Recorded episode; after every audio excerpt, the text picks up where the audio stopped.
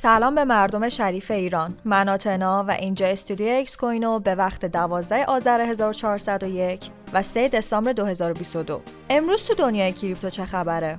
مدیرعامل بلک راک بزرگترین شرکت مدیریت سرمایه جهان اعتقاد داره فناوری بلاکچین هنوز هم انقلابیه.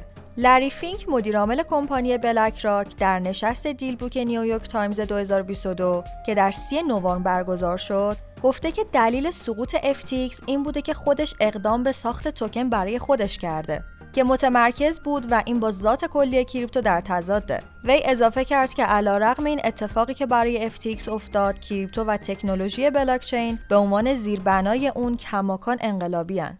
رئیس فدرال رزرو گفت کاهش سرعت افزایش نرخ بهره آمریکا احتمالاً از ماه دسامبر آغاز میشه. جروم پاول رئیس فدرال رزرو روز چهارشنبه تایید کرد که بانک اعتقاد داره مبارزه با تورم تا حد زیادی ناکافیه. احتمال افزایش کمتر نرخ بهره در ماهای آتی وجود داره و اضافه کرد که بانک مرکزی رو در موقعیتی می‌بینه که از ماه بعدی سرعت افزایش نرخ بهره رو کاهش میده. البته اون هشدار داده که احتمالا سیاست پولی تا زمانی که نشانه های واقعی پیشرفت در تورم پدیدار نشه محدود کننده میمونه.